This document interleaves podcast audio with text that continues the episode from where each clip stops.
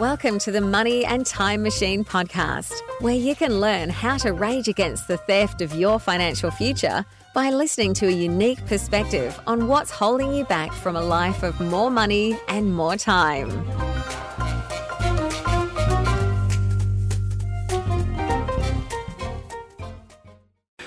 Hello and welcome to the Money and Time Machine podcast. I'm your host, Justin Paul. This is episode 20. I want to share a personal story. It was a Saturday afternoon almost a decade ago. I worked that day as I had worked most weekdays and weekends, since I was happy to meet with clients who were as busy as I was. My wife ran her own business, so it seems all she did was work. Even when she was home, she was always working. I opened up the fridge, hoping with all hope that there was at least a beer in the fridge, but when I opened it up, it was empty. I recall the days and times when we had the time to go shopping together. I heard my wife pull up in the driveway, happy to finally see her as I always was. When she came inside, her eyes were red with tears. I knew her grandmother was ill, so I assumed she was upset about that. She walked up to me, gave me a hug, looked at me, and said the words, I want a divorce. Three things I've learned in life about when life throws mud in your face. One, it's unexpected. Two, it happens fast. And three, the timing is almost always inconvenient. The one thing that binds these three things together, like egg yolk in a bowl of flour, is that it's almost always going to impact you financially and, and economically. So there you have it. I learned very quickly after that less than memorable time in my life that the subsequent months, uh, if not years after, that I had to grow up till that fateful moment, I had left all the uh, money matters to my then wife. I was just happy to work and work hard. I did. I knew we had issues, but not the kind that could call for the end of our marriage, but it would appear I was sadly disillusioned. The one great blessing, however, was that as painful as it was for both of us, we had to split our assets, plan how best to do so, and we decided to leave lawyers out of the equation. Why would anybody want a third party to get a piece of the pie that we had built just because our marriage had waned? Now, I appreciate that there were no kids in this situation, and that emotions aside, it would have been just as easy to let our emotions override the logic and rationale of the situation. But I'm blessed that we handled things the way we did. Even though our marriage came to an end, we maintained the integrity of our time together intact. And I'm certainly not suggesting that the process went without arguments and tense moments, far from it.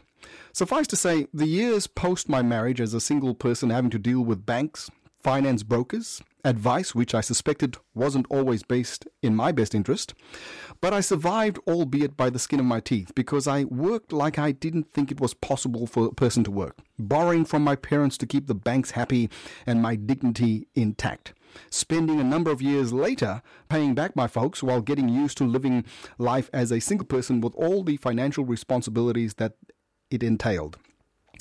Whilst things have changed since, uh, meeting my now partner complete with my instant family, I grew up and grew up fast. Being in my late 30s and trying to keep my financial world from falling apart was hard, but it wasn't as though I had a choice. If you really think about it, what other choice do you have when faced with life challenges? But I'm grateful for the experience. I didn't blame anyone, perhaps myself for a while, but I realized I wasn't achieving anything by being hard on myself. And then, when I thought things couldn't possibly get any worse, a lawsuit, one and a half years in and out of court defending myself, tens of thousands of dollars later in lawyers' fees. I guess I needed the lawyers after all. A health scare that saw me go under the knife two weeks after my first consult. Did I mention the three things about when life throws mud at your face? And again, did I mention the financial and economic realities that come with some of life's challenges? So, my next guest is a woman whom, when I first met her, I just knew she was someone I wanted to share with the Money and Time Machine audience. She's honest, but her honesty doesn't detract from her professional approach to money. She's a professional finance broker, and my sense of her I can define as that distinguishable sense of transparency, which is why I just had to have her on my podcast show. Welcome to the Money and Time Machine podcast, Jodi Carle from Sterling Finance. Welcome, Jodi. Thank you, Justin. Um, and I must say, um, listening to your story, um, some of it you haven't discussed with me before.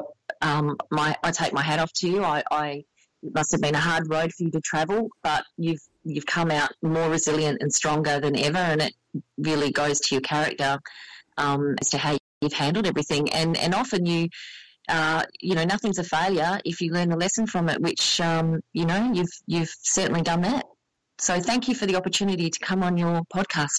No, no, thank you. A- absolutely, I, have learned there's no such thing as failure, just results. And um, and uh, obviously, when you have those results in life, as we all do, you can learn from them. And as I said, um, there's little little else I could do but just try and get over that hump. Now, uh, Jodi, I appreciate your candor and frankness in our past conversations, and, and I want to say that the purpose of our conversation today and this, this podcast interview is to share with the podcast listeners the role of a financial broker and how you can use the services of a financial broker to your advantage. Because often the relationship can be skewed as one party needing the other party more, and this certainly is not the case. And just as much as finance brokers have certain professional responsibilities, it's important that you, uh, yeah, uh, um, how, how best can I say that? Uh, it, it's important that you understand um, your obligations and um, your responsibilities that may help you better choose to partner with a finance broker who best understands your needs and can offer you a best fit scenario, best suited to your existing circumstances and needs. That relationship, if you understand what we're about to discuss, can have you feeling in control and in the process nurturing and developing a bond or relationship with your finance broker built on a foundation of mutual understanding and trust. So, Jodi, let, let me ask you, perhaps let's start this off with a nice, simple question. Um, you know, for, for the benefit of the person listening, what is the difference between a finance broker and a financial p- planner? You know, though I'm sure there are some overarching commonalities. Uh, this is a really good question because some people still get confused about the similarities and differences between them. So I'll do my best in, in trying to um, define this.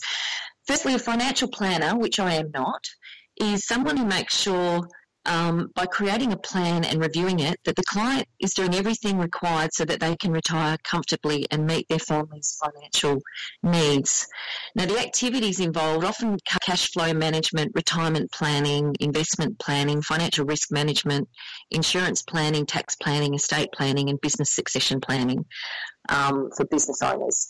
Um, Whereas a finance broker, which is um, the career that I've chosen, um, provides credit advice and is legislated to look after the best interests of their clients, unlike banks who sell products. A broker negotiates with banks and credit unions and other credit providers on your behalf to arrange loans that meet your requirements and objectives. That is your short, your medium, and your long term goals. How they are alike and different? Well, really they both have to manage the best interests of the clients. This is paramount, and it's been very recently legislated in February of this year for finance brokers to do that.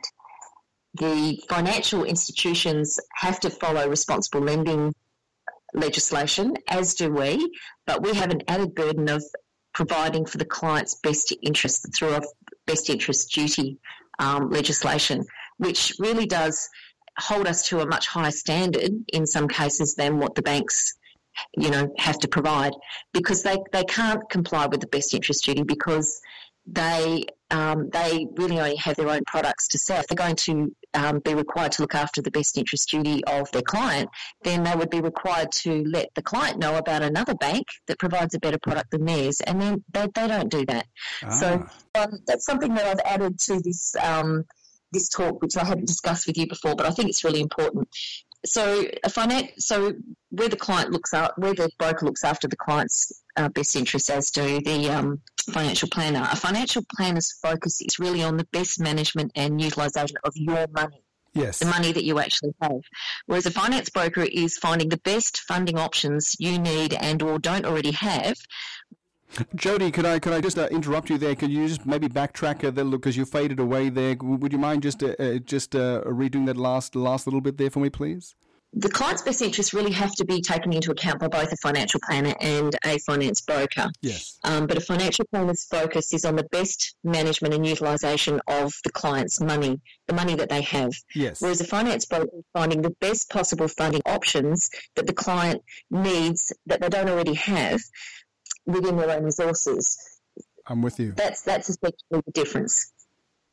No, that, that, that that's brilliant. Uh, very very well said. Uh, you know, in fact, after um, when I originally spoke with you, uh, it was the question you asked me, and you said, Justin, you, you do realize I'm a finance broker, not a finance planner, and, and I, I, I did make that uh, um, uh, distinction. Um, but then it, it sort of had me thinking, well, maybe I should do a little bit more research to uh, you know to understand the the real differences. So you've you've said that very well. Thank you very much for that, Jodi it wasn't that long ago that the big banks year in Australia came under a, a dark cloud, which uh, culminated in this royal commission. And the surprising thing that resulted in what I called a smoke and mirrors campaign, where in the end it was uh, uh um, uh, finance, you know, finance brokers who were deemed to be the ones thrown under the bus.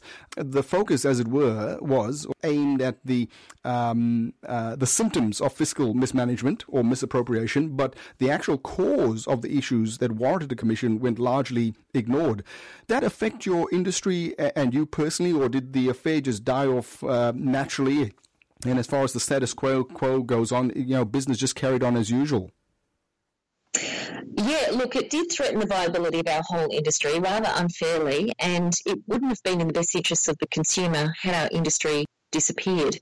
When I when I started eight years ago, brokers wrote forty percent of all home loans. Now we write more than sixty percent, and there's a really good reason for that. Yeah, the big four have lost majority market share. Second tier lenders, all other lenders have actually gained market share, and the Big didn't like it. So yes. they effectively and unfairly misconstrued certain facts that were misunderstood in the wider community.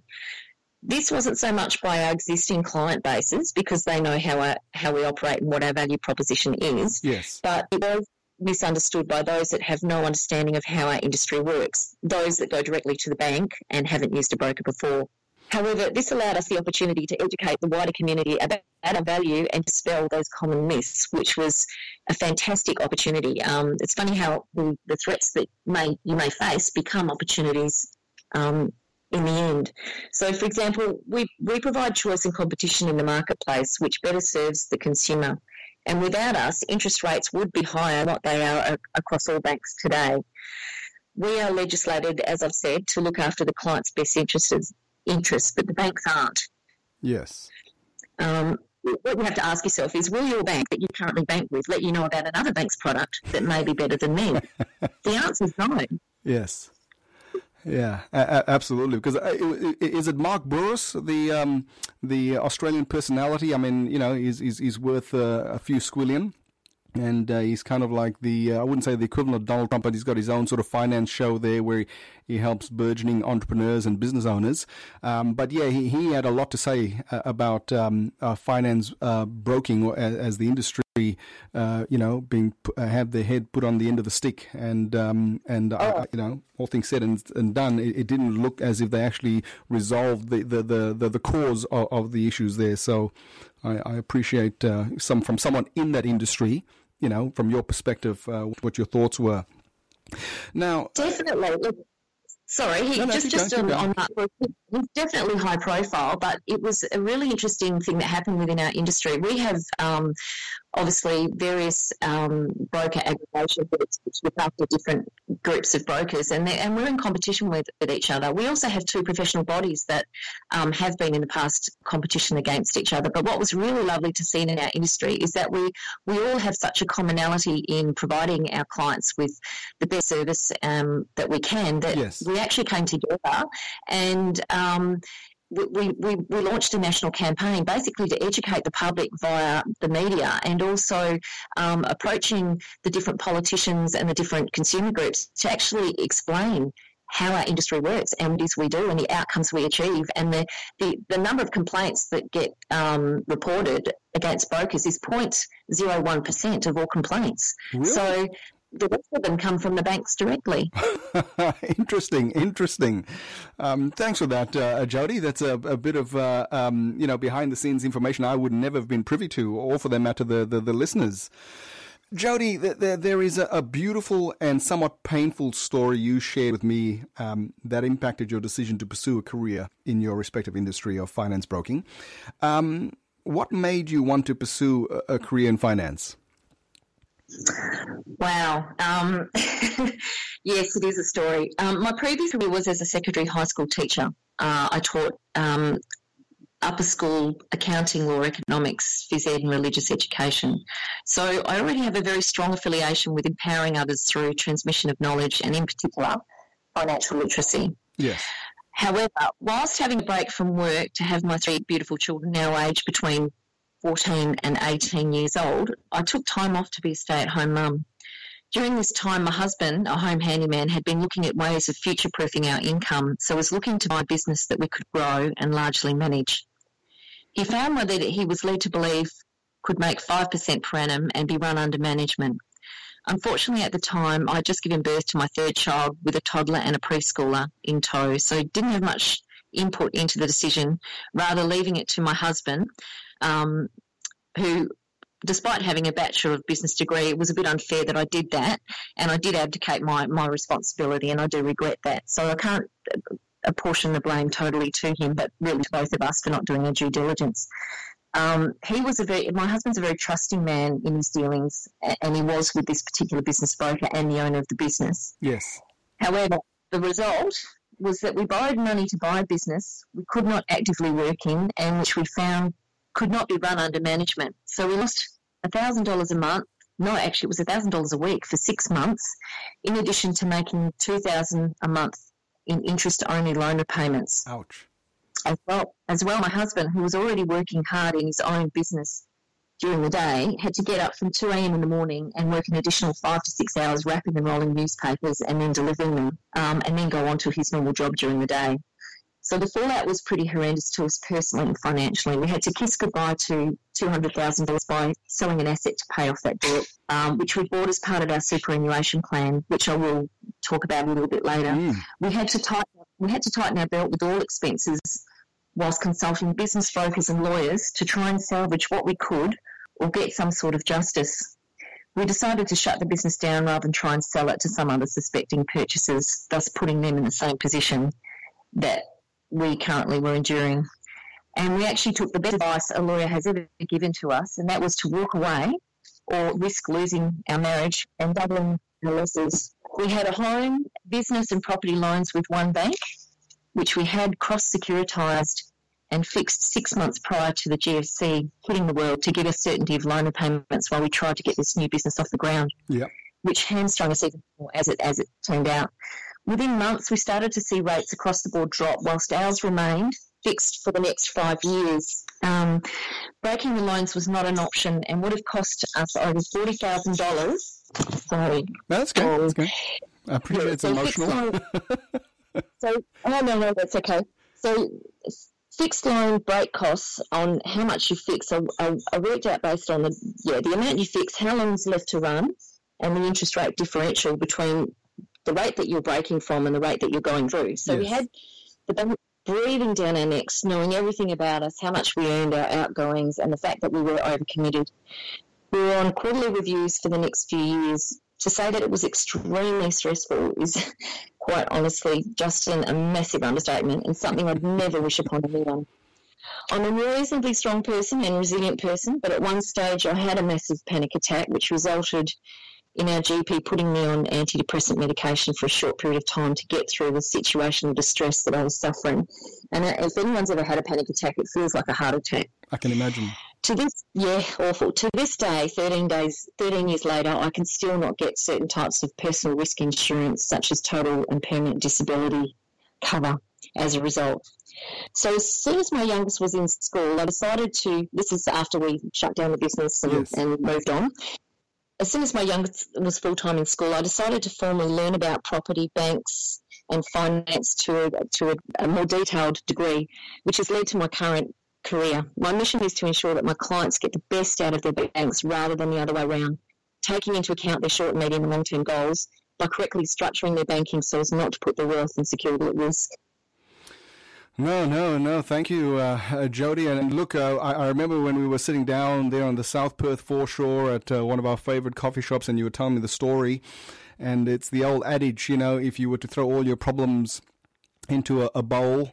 Um, you know, most of us would go and and listen to other people's problems. We'd go back to our own. But that that uh, look, I think if, if anything, that's that uh, speaks volumes to your character. And, and I really wanted you to to share that. And, and, and thank you for that because you know it's not something that um, uh, I, I think too many people would share. But I think what it does, it, it lends to the integrity uh, of the foundation as to why it is you pursued a career in the finance broking industry. And uh, I think uh, that story alone, if that doesn't engender trust, then I'm not sure what will.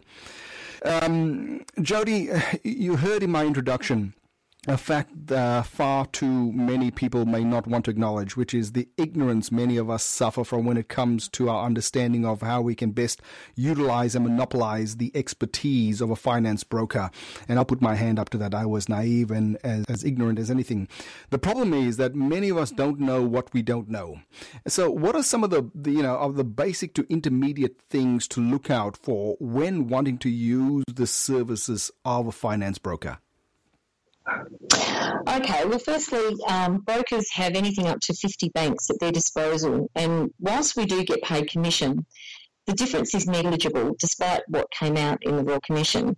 The difference on the commission we get paid is about $55 per 100,000 of lending that the client takes out. Uh, certainly wouldn't wouldn't influence me as to putting the client into a worse product so that I get paid a bit more. Yes. In addition, before we can even provide recommendations with regards to best rates and fees, we need to ensure that you, as a potential client of the bank, match their credit policy and criteria so as to be approved for finance. Some banks won't lend for construction purposes, or they may have issues with clients whose employment is still probationary or of a part time or casual basis. Some banks won't lend to you based on the size of your property, for example, in city small apartments less than 50 square metres, or based on the postcode you are buying your property in, for example, northern mining towns such as Newman, Port um, Port Hedland. Yes. Some won't lend to you based on your, your credit file score due to lots of credit inquiries or a bankruptcy or late payments, or even just having a payday lender listed on there, even though you may have paid that lender back completely. We check all of this and we ensure we're not putting you with a lender that will decline you based on your particular circumstances, thus affecting your credit file when you're likely to have to approach another bank. So we actually protect the client's um, personal situation. That's yes. why we work in the client's best interests. No, no. Look, thank you. You know, you've certainly illuminated uh, uh, uh, quite a number of uh, facets that I was totally oblivious or unaware of. You know, I, I was wondering if, if you could uh, demystify one of the fallacies of the uh, banking industry, where from a, a, market perspective, the the market loves the sound bites of cheaper or cheapest interest rates. You know, so, what does that actually mean, and, and, and, how can a prospective customer looking at finance options better understand what that means in reality? Okay, just just before I do go into that, um, banks will always advertise their best possible rates, but that's for clients with the best possible situations and um, who are likely to be borrowing the maximum amount of funds. Um, and basically what we call vanilla clients, which, you know, especially in this current market, there are a lot of those types of clients. And yes, yes while they may be able to go to any lender, um, not everyone is in that situation. So when it comes to getting the best rates, even if you are the best possible candidate, the rule of thumb is that the more you borrow, as long as you're not borrowing over a certain loan to value ratio. Now, I'll just explain what that is. So, yes, the loan to value ratio is 80%. So, for example, if you're borrowing 400000 to buy a $500,000 property, your loan is 80% of the value of the property that you're buying. So, you want to be 80% or lower to get the best rates because lender's mortgage insurance um, applies once you go over that 80% threshold. So you get a you get a discount for bulk buying more money, and you get a discount for being less risk and not incurring lender's mortgage insurance under that 80%. So the better the rates will be over 150,000, you'll get an okay rate. Over 250, the rate will be better. Over $500,000, it will be even better again. Over 750 or over 1 million, you'll, it'll be spectacular. Yes. Um, and brokers have access to all of these products. So the, the old adage of shopping around for broker, um, to me, is a bit of a misnomer. Really and honestly, we do have access to most of the products in the marketplace, and it, what dictates the best rates that you'll get is your circumstances, not so much like that's actually doing doing the loan. I'm with you. So you, so you get rewarded the more you borrow, as long as the risk is low and the lender's mortgage insurance is not involved. After financing, even with variable rates, one bank may have the best rate at one point in time, but then that may be the worst rate in six to 12 months' time. Uh, different lenders will try and capture market share at different times of the year and they will offer specials. So if you're going to be a rate chaser, it could end up costing you more money in the long run, especially because although there's no more exit fees to pay, there are changeover costs and it's around about $1,000 per property um, to change from one bank to another, as well as the inconvenience. Now, the $1,000 is made up of a uh, discharge fee of about $400 from your existing lender, a re-registration fee to the new lender, and these are all, you know, fairly standard charges with all banks um, for, for their mortgages to come off and go on a person's title. I'm with you. The other fee that's involved is um, an application fee, and it's either you pay an application up fee up front or you'll pay an annual fee if you want the bells and whistles such as offset accounts. So on average, it's about $1,000 per property to change over from one bank to another. So the cost benefit to justify that has to be there. Yes. Um, otherwise, why would you do it? I, I, I, always look at it that you want to at least break break even um, or start to be in front by you know the end of the first year or sooner if possible more this is more realistic when you're talking about fixing rates or wanting to a particular credit policy or specific product characteristics. It's always about looking at the big picture. The finance broker should be reviewing your loans period, periodically anyway. I, I review loans annually for anyone on a variable rate okay. or at the end of any fixed period loan. And, and I, I always try to negotiate with the client's existing bank to keep their rate competitive within the market so they don't have to incur these changeover costs. So this is one reason why finance brokers are worth their weight in gold, I believe, because the banks aren't going to review your loan every year and let you know that you've now got a your rates gone down or they're offering this to new clients, so you know they'll give it to you as well. They they rely on clients' apathy. Yes. Now, uh, Jodi, I, I, love that I can ask you these questions. You know, um, how do banks measure and quantify risk and what it means to, to, to them?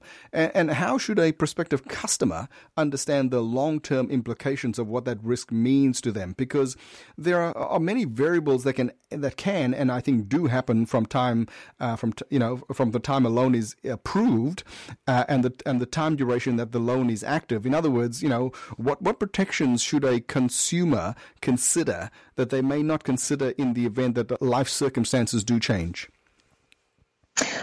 Oh, okay. Yeah, before I answer that question, yeah, risk is everything to the bank, and they will do anything to mitigate it. And where they can't, they will they will adjust rates accordingly in in most circumstances. Um, and it's whether or not the the actual um, client is willing to pay um, for that risk being mitigated. So, what I say to people is, where possible, don't cross securitize um, but if you do, be wary about fixing any of your loans for a long period of time, unless you're 99% certain that you might be likely to break that fixed fixed period or have to pay break costs, which is based on uh, how much you've fixed, how long left till the fixed period ends, and the interest rate differential um, between what you're breaking from and going to, which I think I've sort of discussed before. So, break, so breaking from a lower, if, if you do have to pay break costs, breaking from a low interest rate to go to a higher one is not likely to incur as great a cost as breaking from a higher rate to go to a lower one. It all comes down to the loss to the bank as I'm to how the break costs work. So, um, having to break a loan may occur for different reasons. It could be, you know, the breakdown of a marriage, as you've already discussed. It could be um, a bankruptcy. It could be that you, uh, you know, really want to refinance to a different lender because the lender you're with has different policies and what you want to do next um, doesn't comply with that lender, or you know, you may want to sell your property because it's no longer suitable for you. So you have to really have a bit of a long term view to this and, and fix for a period of time that you're fairly certain you're not going to have to have to uh, break that, that contract with the bank or incur those break costs. So so that's that's really a risk to the client. Um, also, I, I would strongly suggest utilising different banks for different purposes to spread your risk and ensure you maintain control of the banks and not the other way around. For example, um, I've now adopted a, an approach where I I would have one bank for home loans and personal banking. Yep. I would have another one for investment property lending and yet another one for business lending. So spread your risk amongst different banks because if you're not happy with one particular bank, um, you know, you've got the option then to probably change from that from that lender to another lender for a particular aspect of your financial um, management um, and control. So whilst more complex and a bit more costly, because you you don't always get the bulk discount having all your lending at one bank. Yeah. I believe it gives you flexibility to move banks if you're not happy with one. Yeah. Okay, and that way they're not dictating to you what you can and can't do or sell and not sell if financial issues hit you and decisions need to be made. Also, another thing that the client can do to help um, mitigate their own risk is, is to create buffers and contingency funds in reserves so that you're not living on the knife edge of debt. I've done it and I've explained in this podcast how that affected me, and I wouldn't wish it on anyone. You know, sleeping at night is very important. Um, yes. So you ensure that you have surplus funds in your car if your car blows up, or if, if it has to be replaced, your tenants move out, or your investment property, of your investment property, or it takes a while before you find a suitable tenant to replace them, and also to cover your own personal expenditure. If you may lose your job or decide to become self-employed and have to put all your money from trading in back into the business. Um, so there's lots of lots of reasons why it's important to create, you know, that, that little safety comfort factor or sleep factor, as I call it. Yeah. Excuse me there, Jodi. Uh, well, well said. Uh, you know, um, I, I, could have used that a few years ago. So, um, um, now, Jodi, I, know you're very strong on this point, uh, and and the point is that uh, you know your approach is to align your clients' best interest, and, and I know you do this always. So, when, for example, I've discovered that after the fact that my former broker's interest and that my long-term objectives were not always in alignment, and and this is not to say that they were negligent or, or, or intentional. What I should have considered prior to the, the, the, high emotions of the initial approval that, that in hindsight, I, I, you know, I probably should have tweaked it a little, a little bit better to, to get the best deal. And I think this is something that all of us are guilty. We get so excited about the prospect of being approved that we, we, we tend to just shut our pie holes and just, um, you know, yeah, um, uh, let's not rock the boat, so to speak. And so, um, is that, that, that seems to be the foundation of, of your approach to finance broking? Um, yeah, I mean, look, they're good and bad in all occupations. You know, there's good and bad doctors, lawyers, accountants, mm. and, and finance I mean, most most most of my colleagues that I know, we've been we've been actively um, looking after our clients' best interests before we've now been legislated to do so. So, the changeover, whilst um, compliance-wise, we have to now be extremely careful that we do do that. I honestly believe that in the past, most most brokers have, have been doing that. Um, probably the majority, but you know, you always get your rogues out there, and, and it's really down to the client asking lots of good questions and going on referrals from family, friends, um, based on their experience with with the broker that that they've already seen. So ask lots of questions, ask to see testimonials or referrals from friends and families. I don't believe brokers last long in this industry not looking after the best interests of their clients. And my philosophy has always been in life, not just broking, but to treat others as you wish to be treated. Yes. As you've heard, I've, I've been on the knife edge of debt, had books breathing down my neck, and I don't wish it on anyone. But my reason for doing this vocation is to help clients guess get the best funding for their requirements and objectives and to do it with the best interests at their best interests at heart. So my, I don't have a big budget to spend on advertising to gain clients. I have grown, grown very organically. My business is based on referrals. I also have business partners I refer my clients to based on the quality of their work. I don't pay or receive referral fees from my business partners as I just want them to look after my clients like I do. If they go burning my clients through not looking after them, then my clients are not likely to come back to me either. So it reflects badly on me. And I actually don't want the conflict of interest. I uh, also only want to work with clients that value what I do and don't waste my time picking my brain and going elsewhere or direct to the bank for information that I provide. So to me, it's about mutual respect between me and my client. The first time I deal with a client, I do charge a loan processing commitment fee, and it's usually between two seventy five and five fifty, including GST, depending on the complexity of the work and number crunching that's required. But if it results in a loan, I refund that fee in full, including the GST, because I'm actually happy to be paid by the bank directly when the when the loan settles. But whilst I don't charge, I'm not a free information service. So if people want a second opinion, I'm, I'm look, I'm really happy to give one, but I will charge for my time um, that it takes to provide that information. I find though that once a client has dealt with me, they don't often leave me to go elsewhere. I look after my clients and ask that they do the same with me. So if my fee does put anyone off, the initial line processing commitment fee, then that's fine. I'm unapologetic for that. And, you know, I wish that person well if they decide that they, they want to go elsewhere. No, well, well said, uh, Jodi. And uh, I, have heard people who um, have used. Um, uh, used your expertise, uh, share the same sentiment. There, there, there is value, and I think that that's probably the, the one word that came to mind in speaking to some people is that you do provide uh, monumental value, uh, and that value alone is, as I said, is what engenders trust. Well, thank you. There was uh, Jodi Carle in part one of the Money Lender of the Money and Time Machine podcast. Uh, I will bring the second half of that interview back the following week, but hopefully uh, you can appreciate why it is I wanted this particular lady on my show and having waited six months to finally get her, I can assure you it is well worth it. You know, the reality is we spend almost all of our working lives in debt, yet few of us will ever inquire about this debt, the level of debt, the nature of the debt, and how well you understand that debt. If you recall my previous episode with Paul Council on understanding risk, uh, as he defines risk, which is in any given context, your probability of making ineffective choices. And I think what Jodi Carle does particularly well in the first half and more so in the second half of this, um, the money lending uh, podcast interview is that she separates the myths from the facts. And for those of us that have an inquiring mind and are not prepared to uh, sit by idly as the banking and lending institutions take advantage of us, I certainly think uh, this podcast episode has been well worth it. So, till we meet again, please take care. I look forward to getting you back for the uh, part two of this interview. So, please stay safe and we'll speak soon.